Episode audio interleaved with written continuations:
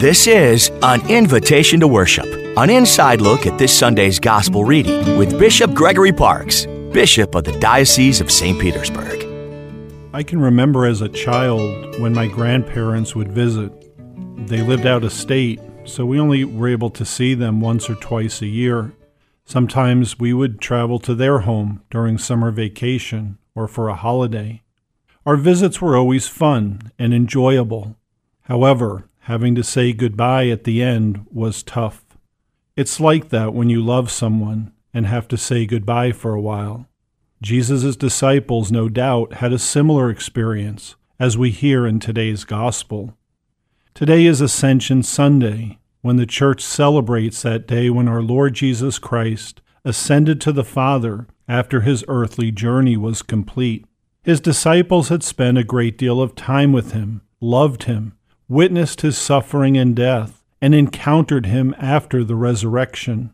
They were eyewitnesses to his life and ministry and now he was going away, going back to the Father. We can imagine that this must have been a very emotional time for them. Before being taken up to heaven, as the Gospel says, Jesus reminds them of their mission going forward. He says, Thus it is written that the Christ would suffer and rise from the dead on the third day, and that repentance for the forgiveness of sins would be preached in his name to all the nations. He then assures them that they will receive power from on high, the Holy Spirit, which will strengthen them to complete this mission. The gospel ends by saying that they returned to Jerusalem with great joy and were continually in the temple praising God. Through our baptism, we are commissioned, anointed, and empowered to continue this mission in our world today. We are called to courageously live and preach the gospel through our words and actions. This might seem like a daunting task, perhaps too big for us to accomplish. Remember that God never asks us to do something unless He gives us the power to do so.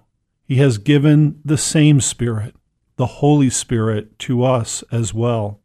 And it is the Spirit which guides us in our life and in this mission of spreading the good news.